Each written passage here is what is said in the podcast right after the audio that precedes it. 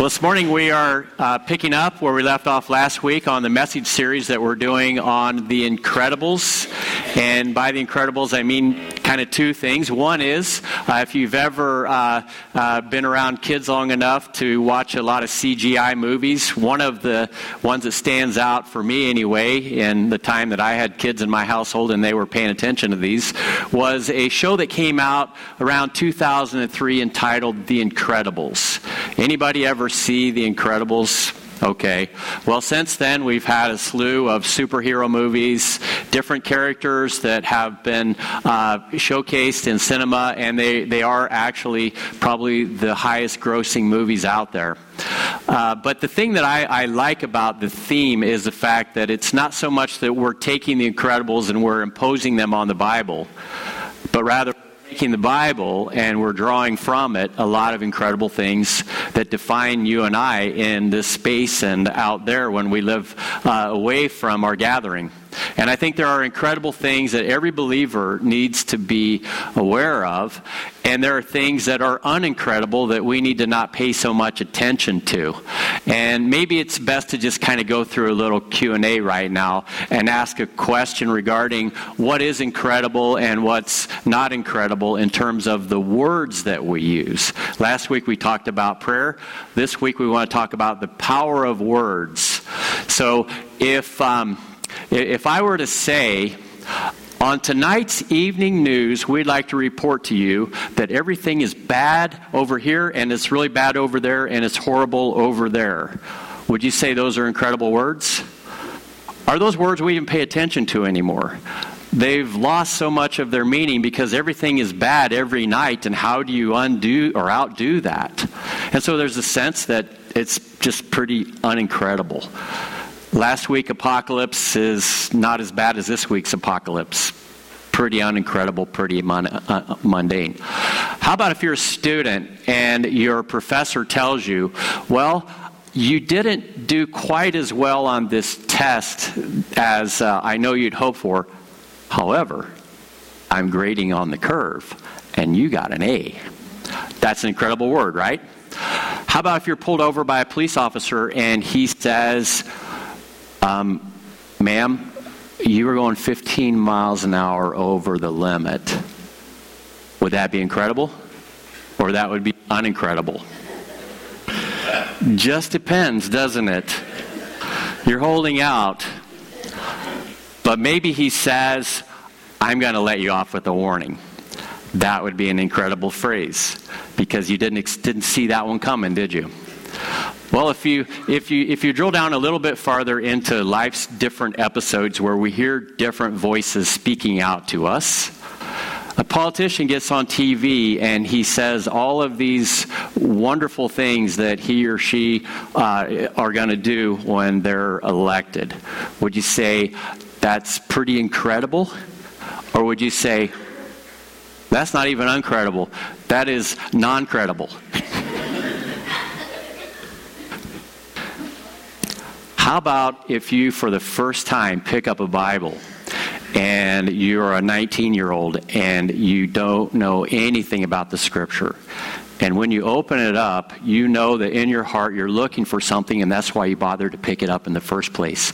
And when you pick it up, you find that it says a lot, but the thing that captures your attention are these words written in red.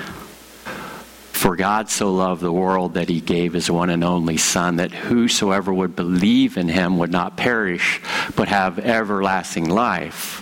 For God did not send his Son into the world to condemn the world, but that the world might be saved. Are those incredible words? Those are very incredible words. And I can just share in my own experience. I was that 19 year old. I don't know if it was exactly that phrase, but I do remember this. I had some big questions, and I also recognized in my own personal inventory, I had some big challenges and some big problems. And I also had some a lot of shortcomings. And I felt like it was all way beyond me, and I was looking for answers. And I remember having a Bible in our house that I had never looked at before because it was old, it was leather, it was white, and it had a little zipper on it with a cross on a chain attached to the zipper. And I remember at 19 looking at that book a little differently than I ever had, asking the question is there anything more or less incredible going on in this book that would be worthy of my attention? And I open it up, and it's in King James. Anybody ever read, read King James? You need a translator, but if at least I do anyway, some people can read it, and I don't want to offend anybody.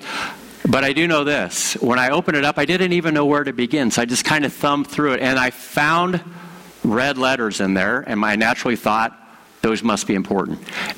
And what was so strange about that experience was there was something about those red letters that when I read them in that state of mind that I was in, looking for answers and hoping that somehow it would speak to me, it not only spoke to me, it knocked me over. And I, I clearly was speechless because when I read them, it was like I've read a lot of things in my lifetime, but I've never read words that almost came alive to me like those words did. And that was a defining moment. I'm, I'm sharing this with you. Uh, that was 1983. And I can remember it as clear as day. And what impressed me was when I read those words, it was almost like they were being spoken to me. Now, this side of that experience, I just know that's how it works. That when you read those words, those words speak to you because there's somebody behind those words, even though he said them 2,000 years ago. He's timeless in his ability to take what he said a long time ago and make us hear it 2,000 years later on the timeline with the same freshness. Those are incredible words, aren't they? And maybe that's been your experience, maybe it hasn't. But my guess is a lot of times we have to be prepared to hear it. Because I believe that a lot of times when it comes to incredible words, what we value as incredible is different than what truly is incredible. Now, for example, as you know, um, last year I bought a Hemi Challenger, which I'm thrilled about, and every time something about Challengers pops up, I'm, I'm on it. I'm interested. I want to hear about it. It's incredible for me. And when I hear about, you know, Chevy Novas from 1971, matter of fact, I don't even know if I've ever even heard about them. They're just not interesting. Nothing personal, but it's not on my radar screen. However, I do have a friend who had one, and that was his end all and be all in life. For him, Nova is an incredible word. For me, some people say it's the Spanish way of expressing no go. And that's why it didn't sell well in Mexico. At least that's the rumor. Credible words or words without credibility, I'm not sure. But today, whenever we think about words that are incredible, I'm, I'm really focusing on the words that are in the Bible because they seem to have a kind of power that no other phrases that you'll read anywhere can carry. And the Word of God is our way of tuning in to the mind and the heart of God. It is something that is through the freight of what each word in and of itself represents. If, if, if, if, the word says God so loved the world, there's a whole lot of freight being, being transported in those rail cars to your heart and mind. And then when it goes on to say even more about whosoever, being you and I, believes in him, shall not perish but have everlasting life, that's powerful.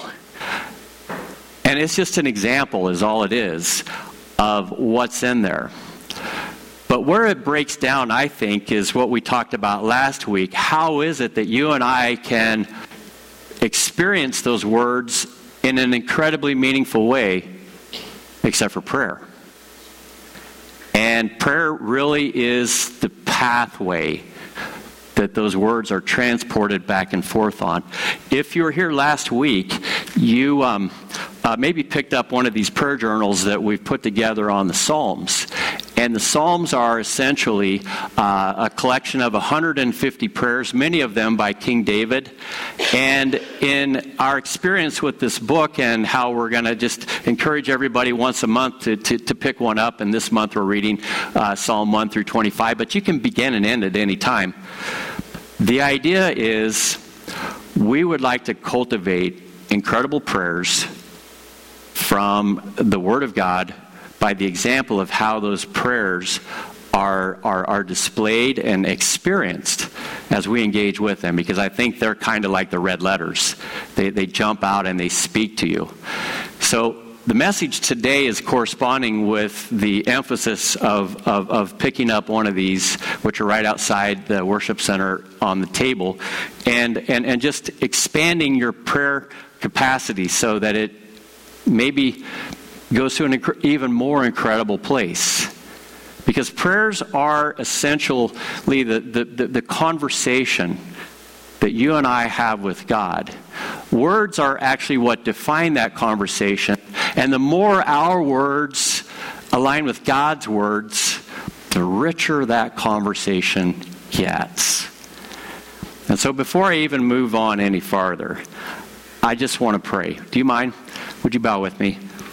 Father, we are grateful that your word is capable of just cutting through joint and marrow. It has the capacity to divide our very souls in a way that lays bare everything that's in our hearts, which makes us very vulnerable, Lord. But we are grateful that the one who offers those words genuinely cares deeply for each of us and is absolutely and completely trustworthy. And so we thank you, Father, that as we seek to develop our capacity for prayer and for hearing your word and experiencing what it means, I pray that you bless this part of the message as we um, just see how incredible it truly is by comparison to everything else that we hear. And so we pray your blessing upon the reading of your word this morning. In Jesus' name, amen. Well, if you just take a look at the graphic for a second, and if you've seen The Incredibles, I, I just want to kind of make a point of, of connection with their lives. The reason why not just because the word Incredibles uh, is inscripted on the title of their stories, which there are two of them, but what, the reason why they're so interesting to me is because so many superheroes are focused on the qualities and capacities of a particular superhero who has these abilities because of you know some event that seemed to happen at, at one point, whether it's a nuclear accident or a laboratory experiment or, or, or whatever the case may be. And the idea was you just have a, a superhero who has a strength, but he's kind of disconnected from the strengths of other people. He could be like Superman, or he could be like Batman, or he could be like um, the the slew of Marvel action characters that uh, we've, we've seen in cinema portrayed. And the, the, the end result is a lot of them are just kind of doing it on their own unless they find a reason to align. In The Incredibles, it's a family. That there's something about being a part of that family that changes who you are compared to everybody else. They each have their own type of superpower that's unique in its own way, and it it, it, it's such a, an experience of different types of gifts that I can't help but make the comparison between that family and the family we have here, the family of God, where each of us, whether we realize it or not, and maybe it's come to the surface and maybe it hasn't, each of us, because of our connection to Christ, has some incredible capacities. And the first one being just the ability to come before God and know that He hears us and know that when we pray that things do happen. And last year, again, not to overuse the word, we had so many prayers that we lifted up and we saw so many things answered that it probably was, unless it was just me not paying attention before, the best year for answered prayers that I've seen. And I'm sure you could ask other people and they would tell you, yeah, I've seen God do some stuff. And the thing about God's answer to our prayers, a lot of times it's not over the top dramatic, but it is subtle in the way that He's just been at work. And then you see, oh, yeah, in that key moment, He brought everything together. And that's how God works. It's not all showy and bells and whistles and lights, though sometimes it is, but a lot of times it's just His way of saying, I've heard your prayer, and trust me, I'm working. And if you haven't seen it realized, I'm still working. Because I'm the God who incredibly works everything together for good, even our dark valleys, even our biggest difficulties.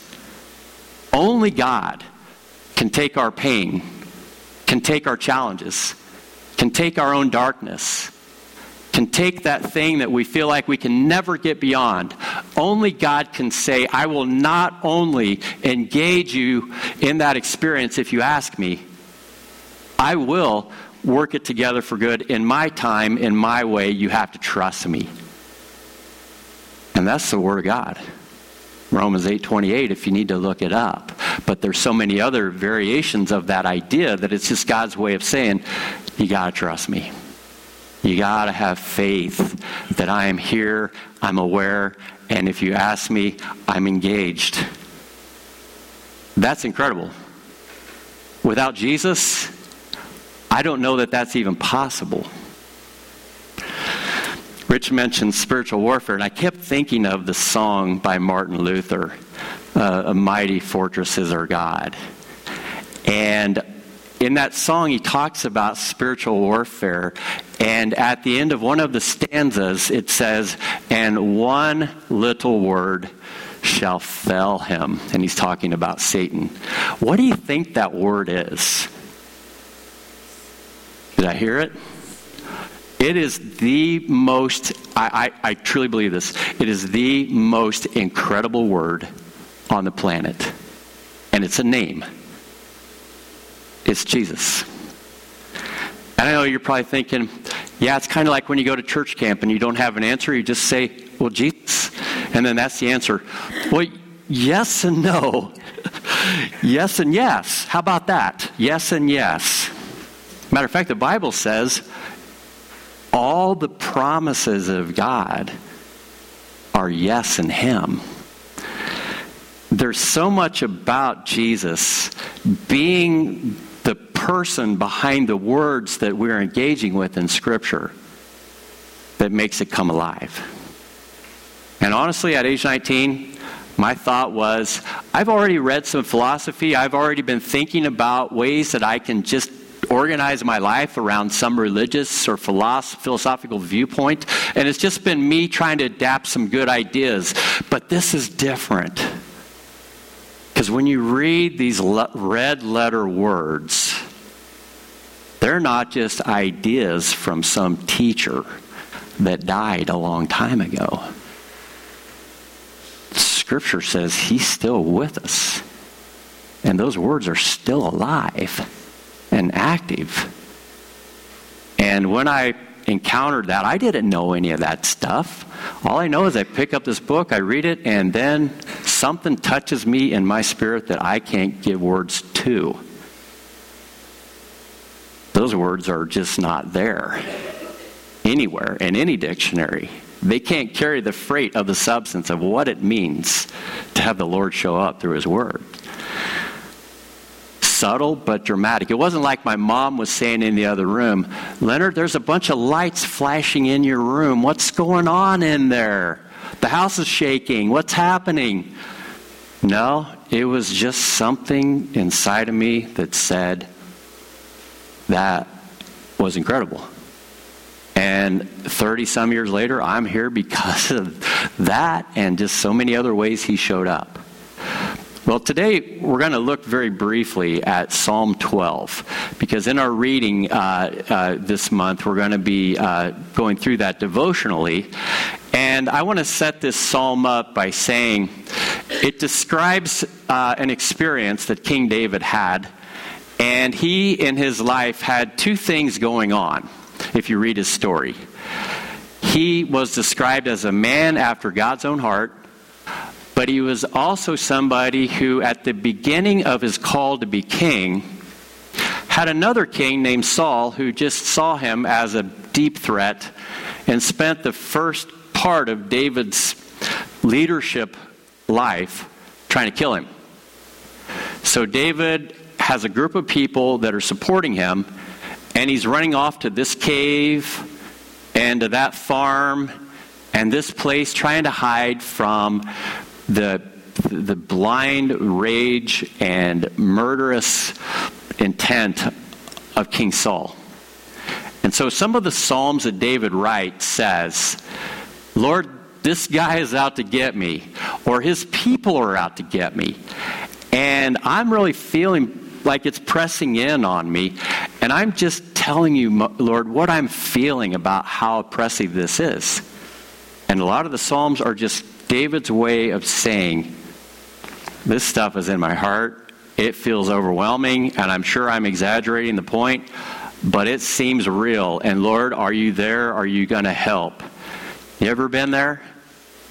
Maybe it's been a circumstance where you felt the heavy handedness of a, another oppressive person in your life. Or maybe it's just been life being life, and you're saying, Lord, are you there? And David has that sense of asking that question, not so much because he doesn't believe it, because the word says he's there, but he's not feeling it. He's not feeling the presence of God in that moment. But it's the word that says he is there that David ends up clinging to and discovering. As a matter of fact, in all that I've gone through, he's always been there. So let's just read Psalm 12 real quickly. We're going to put it up on the screen. He says, Help, Lord, for no one is faithful anymore. Those who are loyal have vanished from the human race. Everyone lies to their neighbor. They flatter with their lips, but harbor er, deception in their hearts. Have you ever been in a situation where you felt like everything and everyone is working against you? It was like there was a, a convergence of all the forces in the world looking at you and saying, we're not going to make your life pleasant at all. Matter of fact, we are intentionally working against you so that your life is miserable. You ever have that day? My, my wife taught me a song. I'm, I'm not going to sing it, but I'll say it as a poem. And I think it captures that feeling. I don't know if she sang it because she felt it or she sang it because it was funny. You can ask her. But it goes like this Nobody loves me. Everybody hates me. I'm going to the cellar to eat worms. That's it. You guys know that one? Okay. Or you know a variation of that one? We, have all we've all had our own version of that song. I mean, if you put that to country music, if you, I mean, it, my friend back there, there you go. There's your lyrics right there. Although I know you write lyrics, you can you can include that in there if you want for free. Nobody loves me. Everybody hates me. I'm going to the cellar to eat worms. Does everybody hate you? Probably not. Does it feel like everybody hates you? Maybe. Should you go to the cellar and eat worms? Don't, eat, don't recommend it. Let's move on. That's what David is saying there. Everyone, all those people, nobody's faithful. He's pretty upset that he's not seeing anything good out of the community of people that he's surrounded by. I mean, that's a bad place to be, isn't it? Where every voice that you hear seems to be turned against you. Not fun. So, as he's writing this and expressing his deep emotion, he goes on to write these words as he's crying out to the Lord, Help, Lord. So there's your prayer right there. He says in verses 3 and 4 this. Let's move on if we can. He says in his prayer, May the Lord silence all flattering lips and every boastful tongue. Those who say, By our tongue we will prevail, our own lips will defend us. Who is Lord over us? Stopping again right there for a second. Have you ever been in the workplace or even in a gathering of people where there's a lot of flattery going on that seems very plastic? There's a lot of performing going on, there's a lot of posturing going on, and you just feel like, come on, people, give it a break. Or there's that person who's done everything.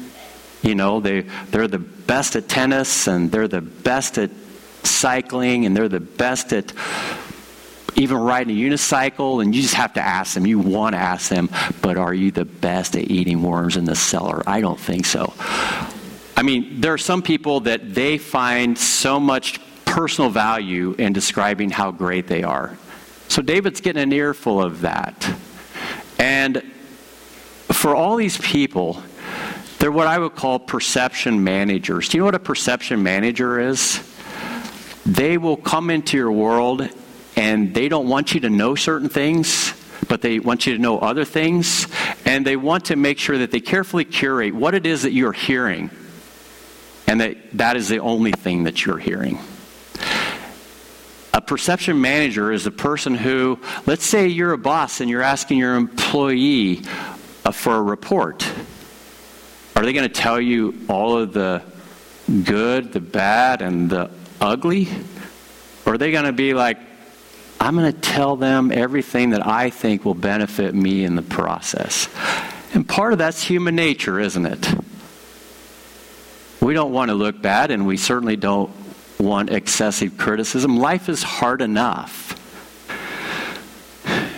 But these people that David is talking about are actually in a community of others where this is sort of the way of life. Isn't that a, wouldn't that be a wonderful community to be a part of?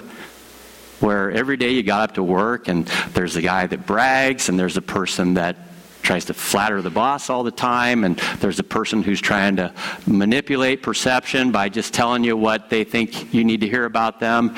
And they're just using a lot of words to describe a lot of things and maybe even make a lot of promises. Well, David says, I see that going on all around me. And it's really getting under my skin because they don't even believe that God's going to call them out on it who's going to lord over us? I don't know about you, but I, I don't want to be a part of that experience. But you know the really sad thing about what I've just shared so far?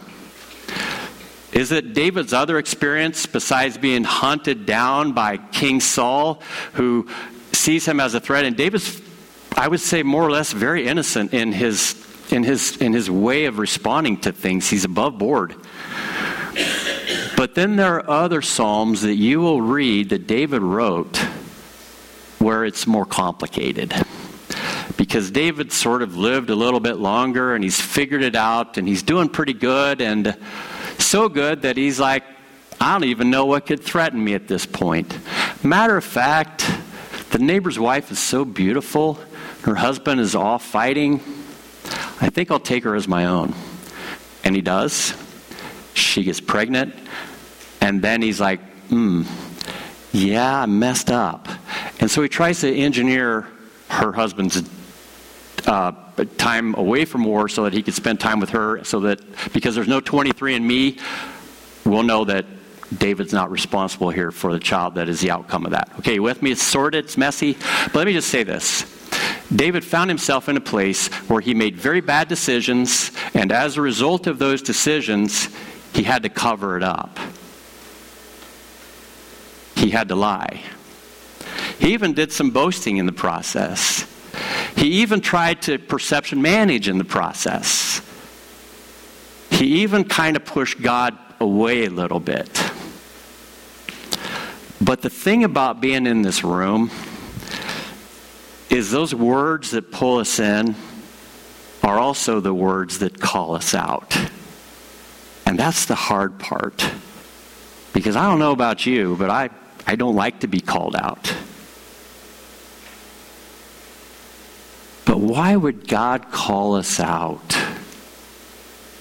Well, in David's case, it was disconnecting him from everything good. And it was giving him kind of a plastic connection with God and a plastic connection with other people. By that I just mean fake. And then a prophet came in and he said a word. And it wasn't the word itself, but it was how he phrased the, the series of words that were incredible because they so powerfully hit their mark. And it goes something like this Nobody knows about David's situation and how he crossed the line. But Nathan the prophet does because God knows. And Nathan goes up to David and he says, David, I've got a dilemma on my hands and I need your advice. We have a guy over here who's a farmer and he's got a lot of sheep. And he's doing really well. And we have a guy over here who's a farmer and he has one. And the guy who has a lot of sheep looks at the one and he says, I would, I just need that one more sheep over there. And so he goes and he takes it. And he makes it his own. And David's just starting to get really mad. I mean, you can just see the tension start to well up. And he, he says, Nathan, we need to call that guy out. And he needs to deal with that. And Nathan just said, David, that guy's you. And then he just melted. Because God has something larger in mind in all of this. He knows that the world you and I live in is like that. And it's powerfully dehumanizing and destructive in who we are together. And David personally goes through the whole range of experiences of the good, the bad, and the ugly. And the Bible shows us the good, the bad, and the ugly of David's life. Could you imagine the Bible looking at your life and mine and saying, we're also going to include a chapter called Leonard, and we're going to and we're going to include a chapter called uh, I'll pick on somebody Jerry, and you know, and we're like, don't do that.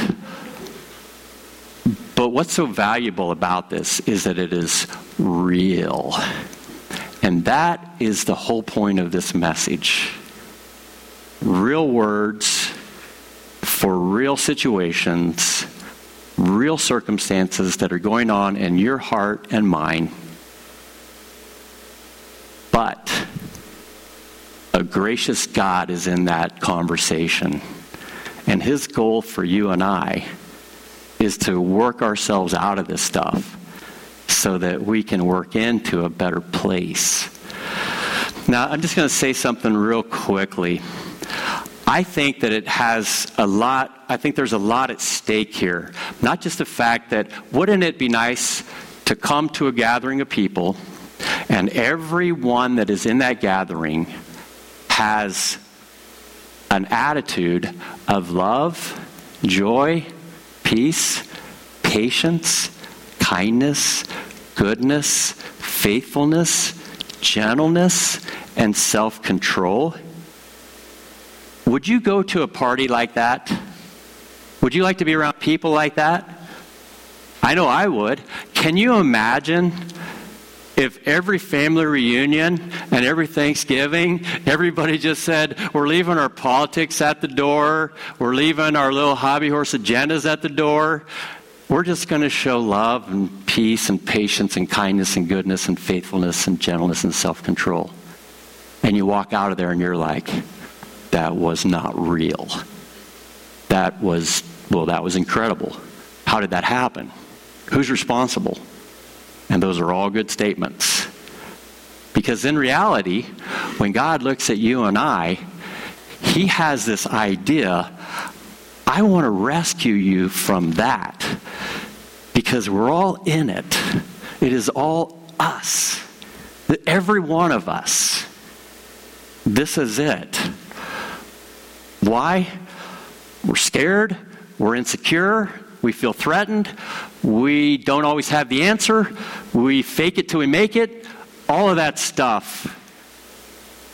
And God says, with me, my word says, you don't have to be afraid. My word says, I will never leave you or forsake you. My word says that if you feel insecure, don't be. Because I've adopted you into my family by the very blood of my son, sealing the adoption papers. My word says that don't feel threatened or unsafe or insecure about what you will eat or drink or what you need because if you pray to me, I will help you find your daily bread. And all of those needs that drive us when God is not in the picture to do that start to find their fulfillment when we say, God, I need help in this area. God says, I'm going to help you. And you may not even understand how it is that I'm going to do it, and probably won't. But just stick with me. It may take longer than you think, but there are a lot of good things that, that, that are going to happen.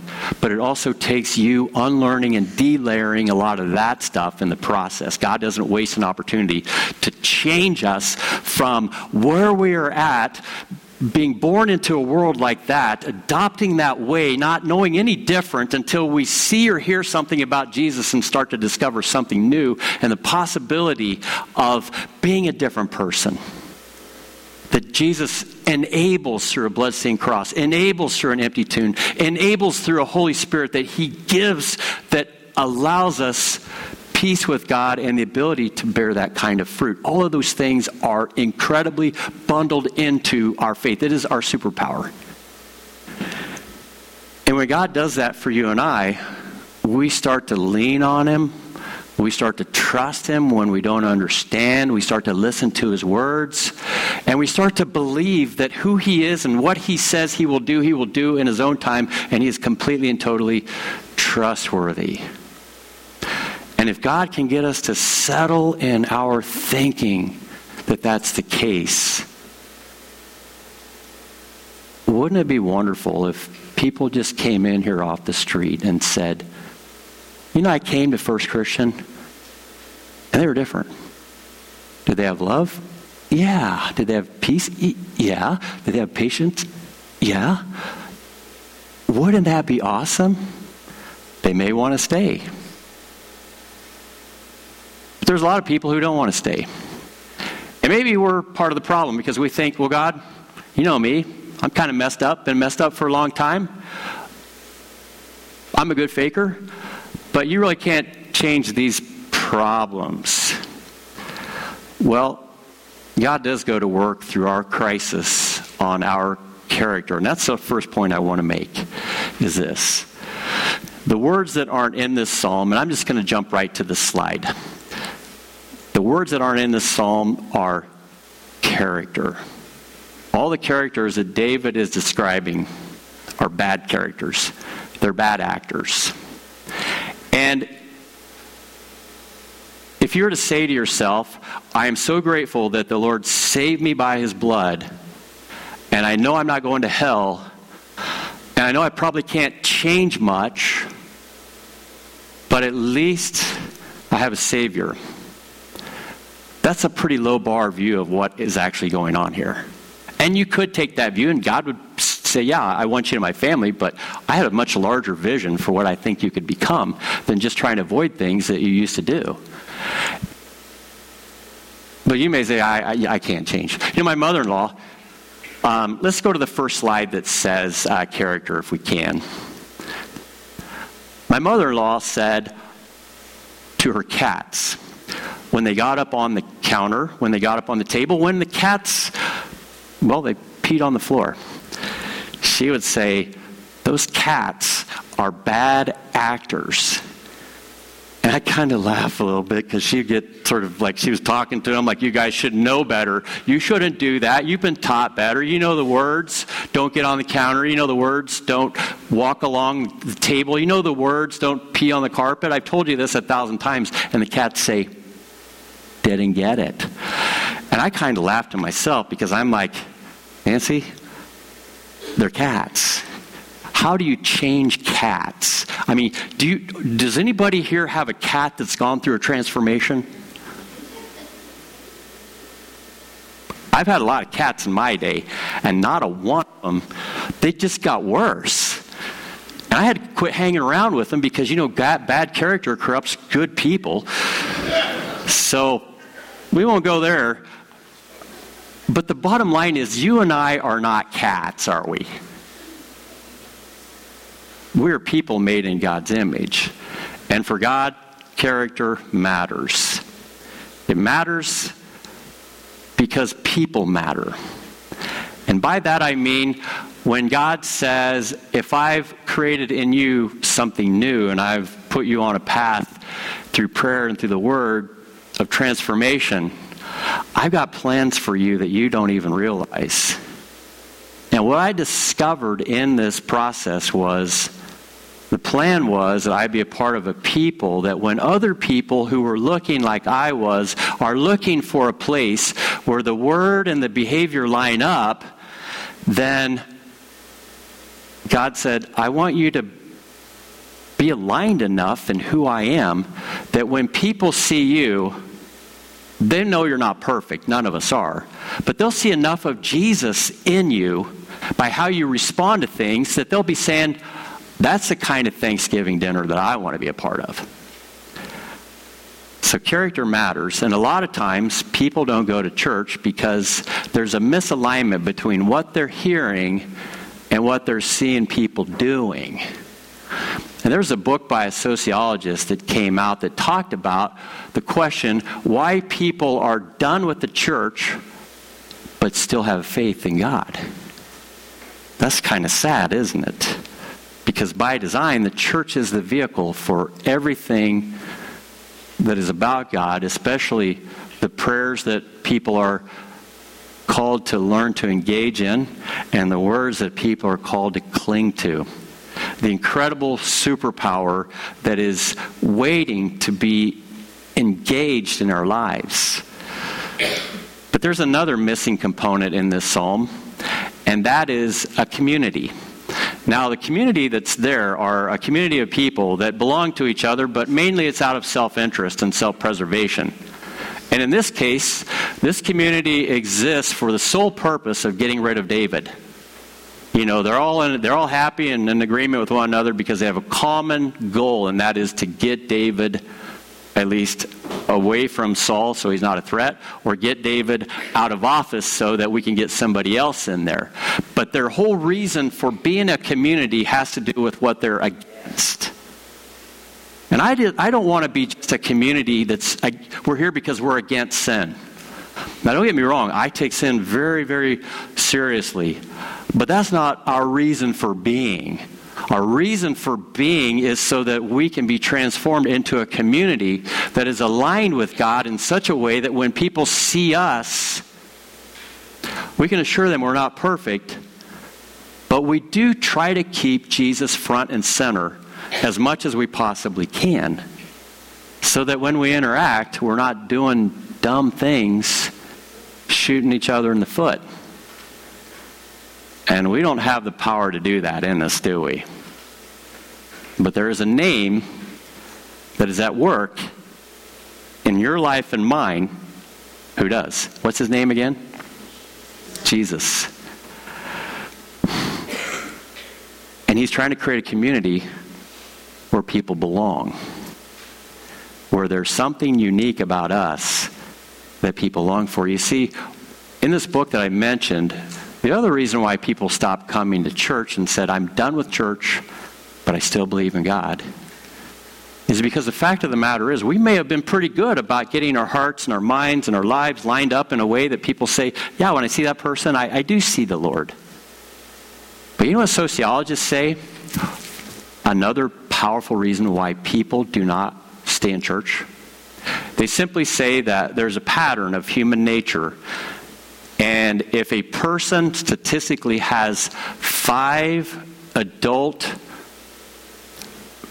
connections, relationships with other individuals within that church, within that group, within anything that is organized in a group form, there needs to be five relationships.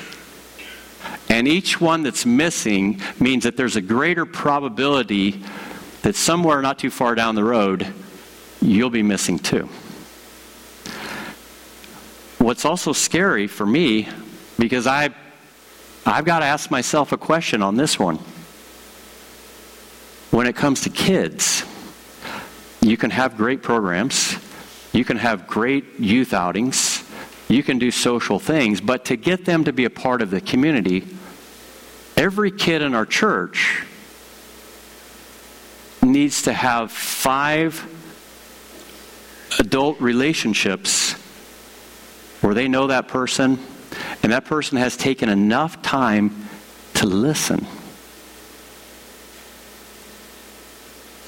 to be credible. Do you remember as a kid having somebody come up and they, they, they kind of had a lot of charm, but when you started talking to them, they're like, I'm not interested, kid, I got to move on. And I think they get that. And I may have been guilty of that.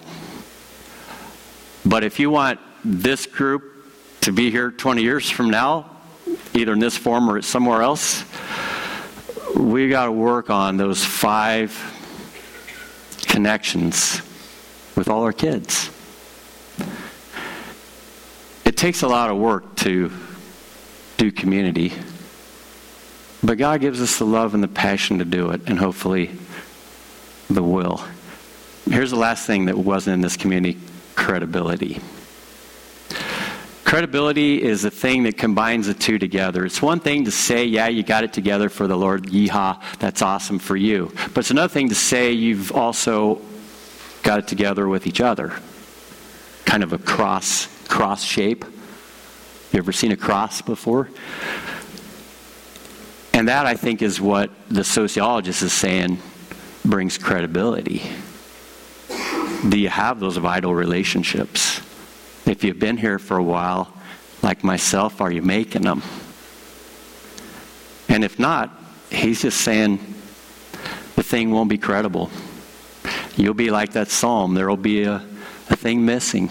So, on the third slide, if we can put it up there, um, it's that credibility.